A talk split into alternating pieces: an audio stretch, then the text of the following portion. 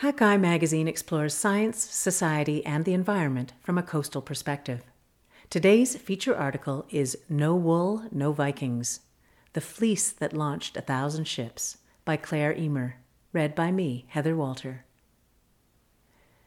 Grey clouds hang low over the Trondheim fjord, a huge convoluted indentation in the central Norwegian coast. A gusting wind blows the tops off the waves, tosses rain in my face, and fills Braute's great square sail. It heels over, water splashing over its leeward gunwale and through the oar ports, soaking everyone on that side of the long, open, Viking style wooden boat. Braute is sailing out from the Fosen Folk High School, located in Rissa on the north shore of the fjord.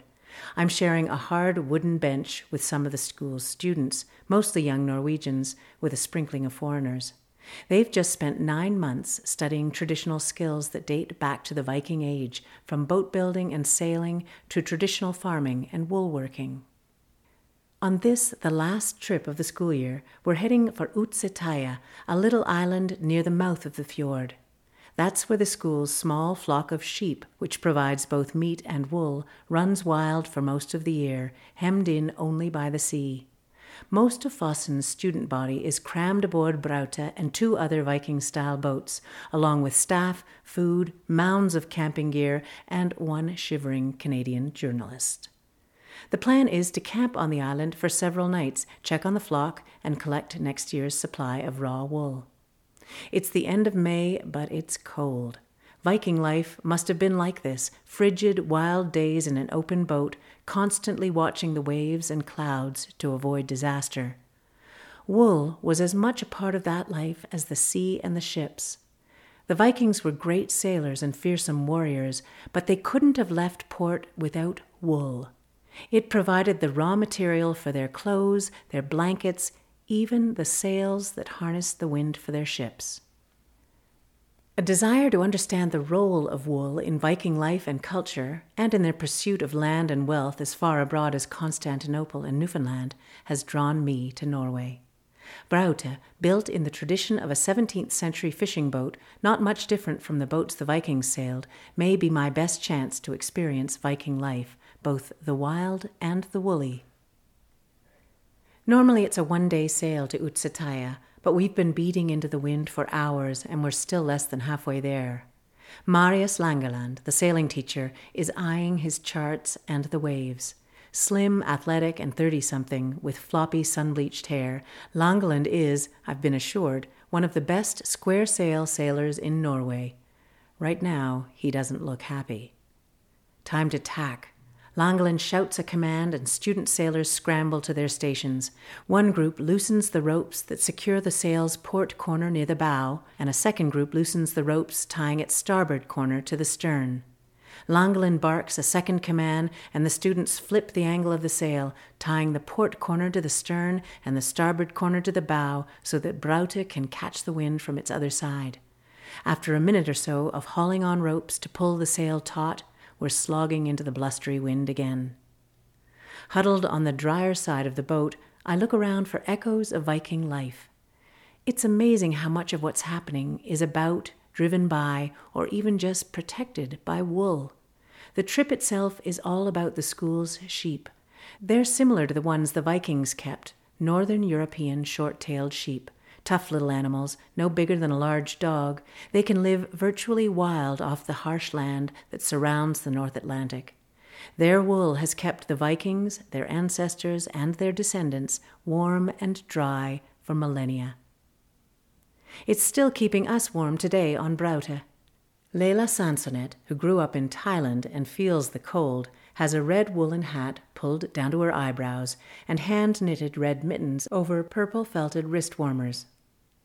Slim, intense Kirstine Scholler Hjort, sharing tiller duties with Langeland, wears a turquoise toque with a pointed top. Woolen socks stick up from the tops of boots, and heavy woolen pullovers are barely visible under rain jackets.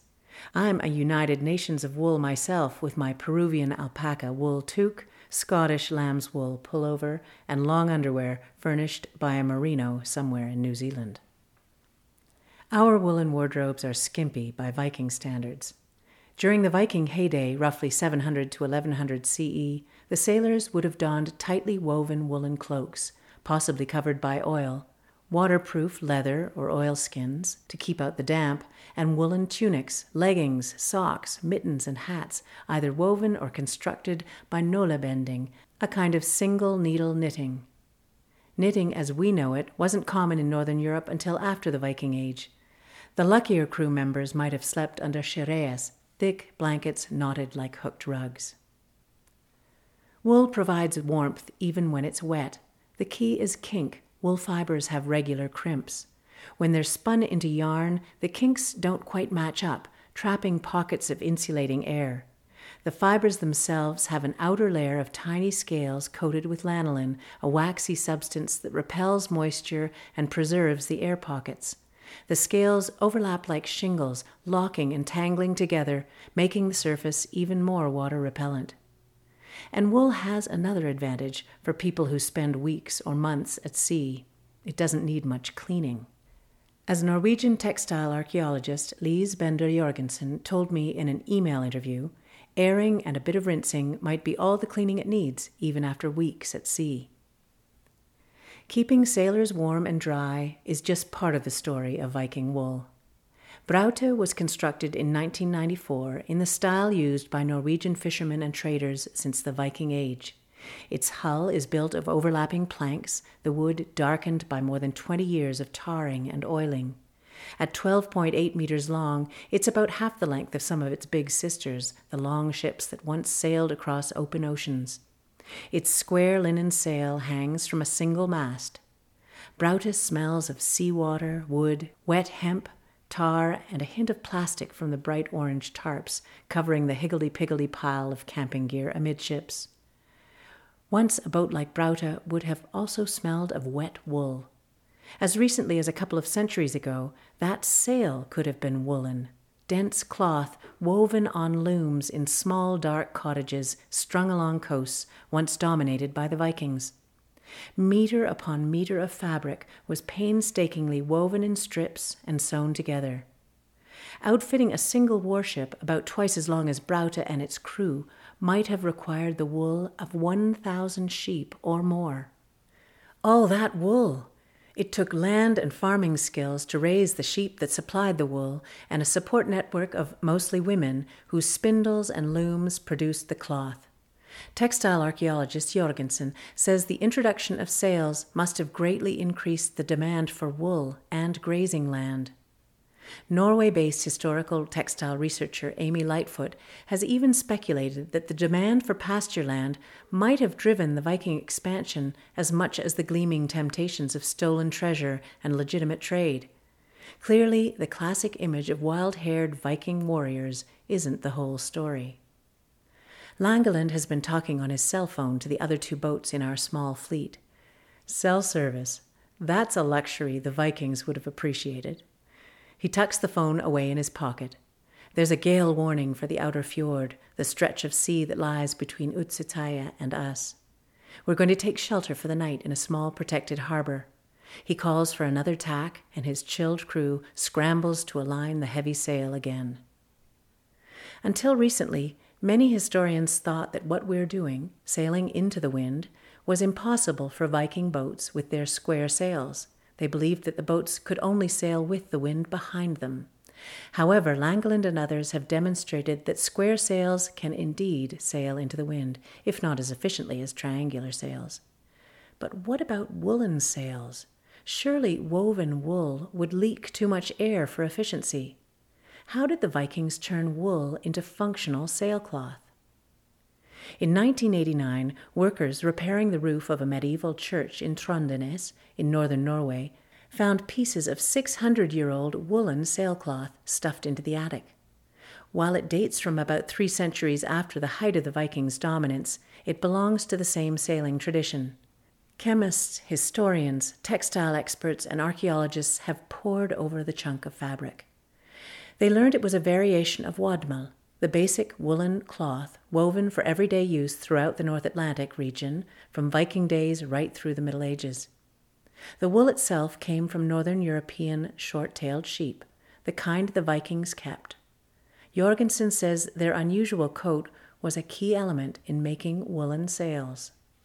The sheep are double coated with an outer coat of long, strong guard hairs and a soft, warm inner coat.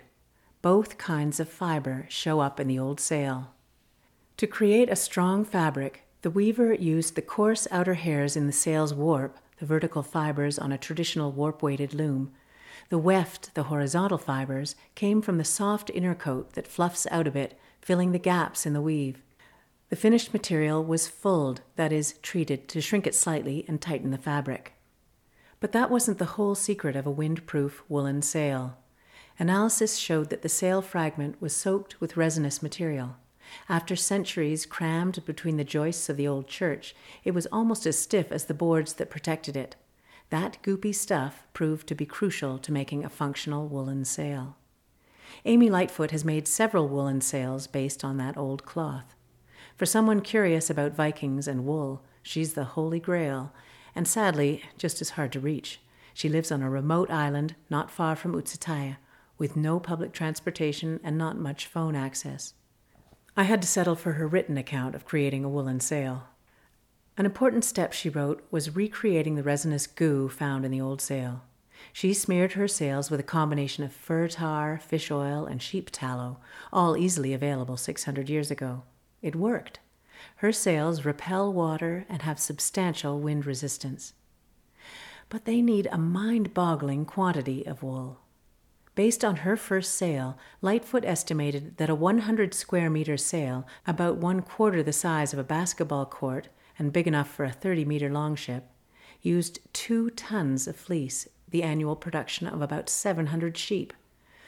Researchers at the Viking Ship Museum in Roskilde, Denmark, calculated that by the mid 11th century, the Viking fleet, fishing boats, coastal traders, cargo ships, and longships, carried roughly 1 million square meters of sail, requiring the equivalent of all the wool produced in one year by about 2 million sheep.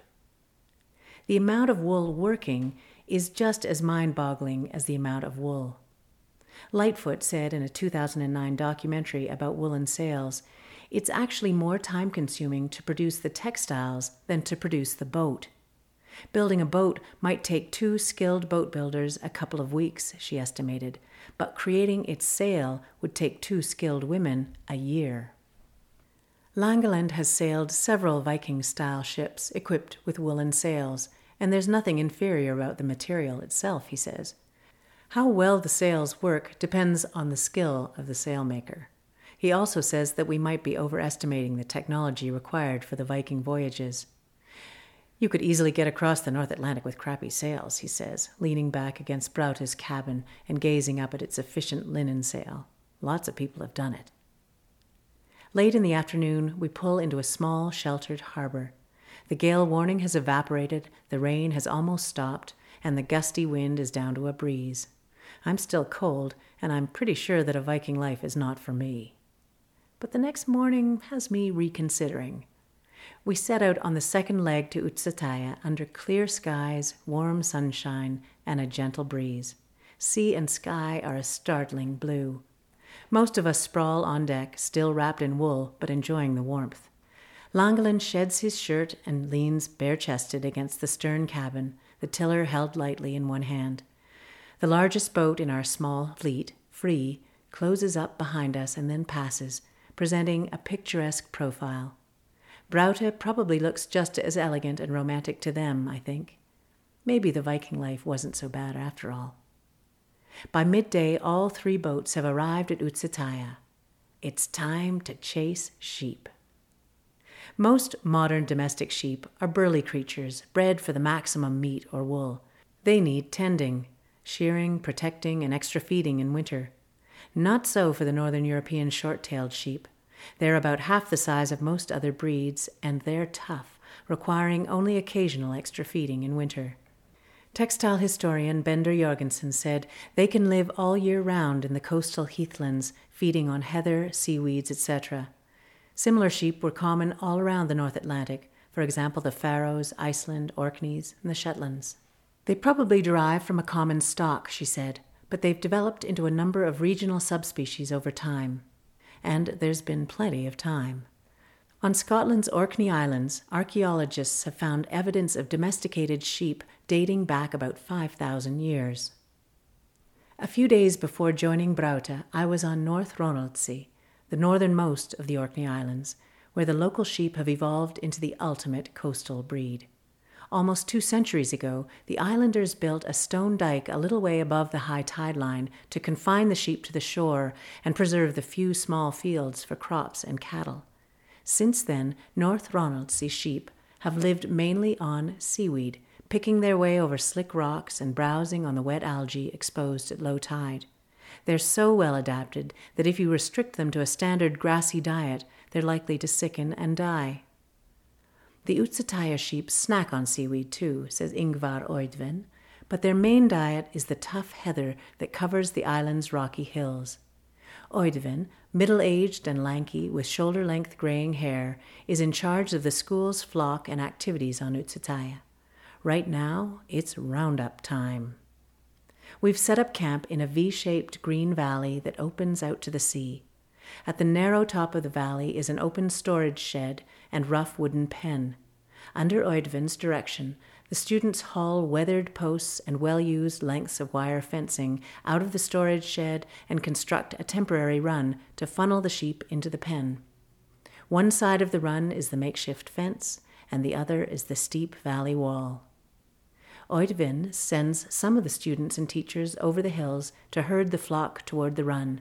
He posts the rest of us at any point where the sheep might make a break for freedom.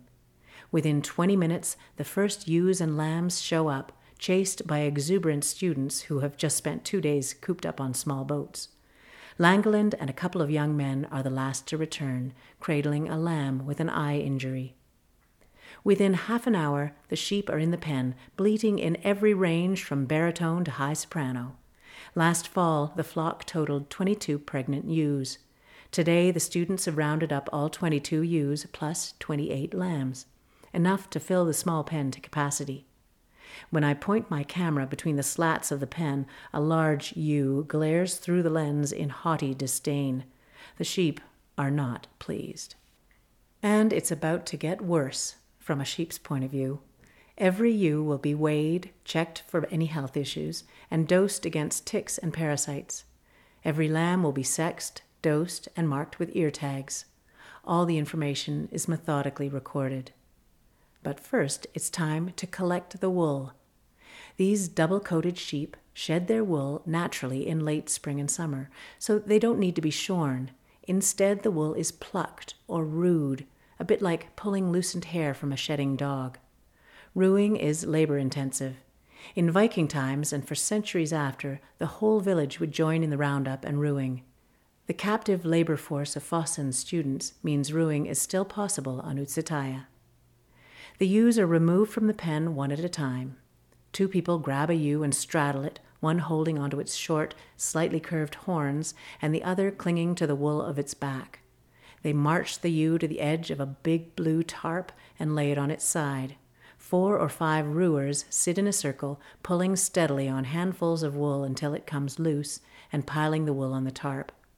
When I try rooing, the wool feels oily and gritty with sand and salt accumulated in the year since the last rooing. I have to pull harder than I expected, but the wool comes loose without a flinch from the ewe. Oidvin moves from group to group, pausing occasionally to cut through felted mats of wool with clippers. Even with four or five people per ewe, rooing 22 sheep takes several hours. The rude ewes look a bit naked, with their new undercoats just growing in.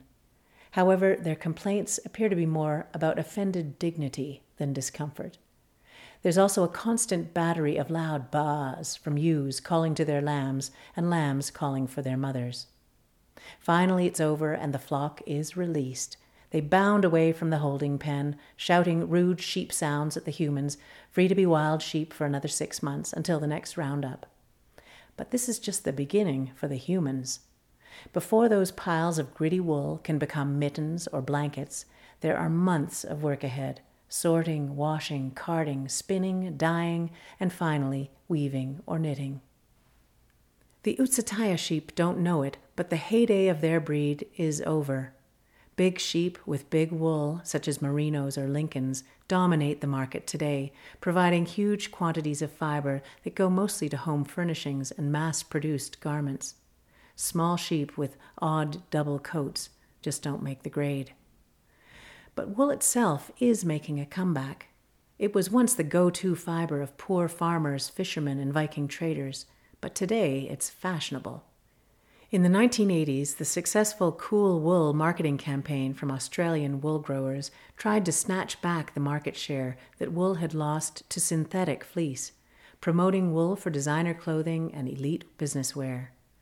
Now, lightweight, non scratchy merino wool is popular with the outdoor leisure crowd.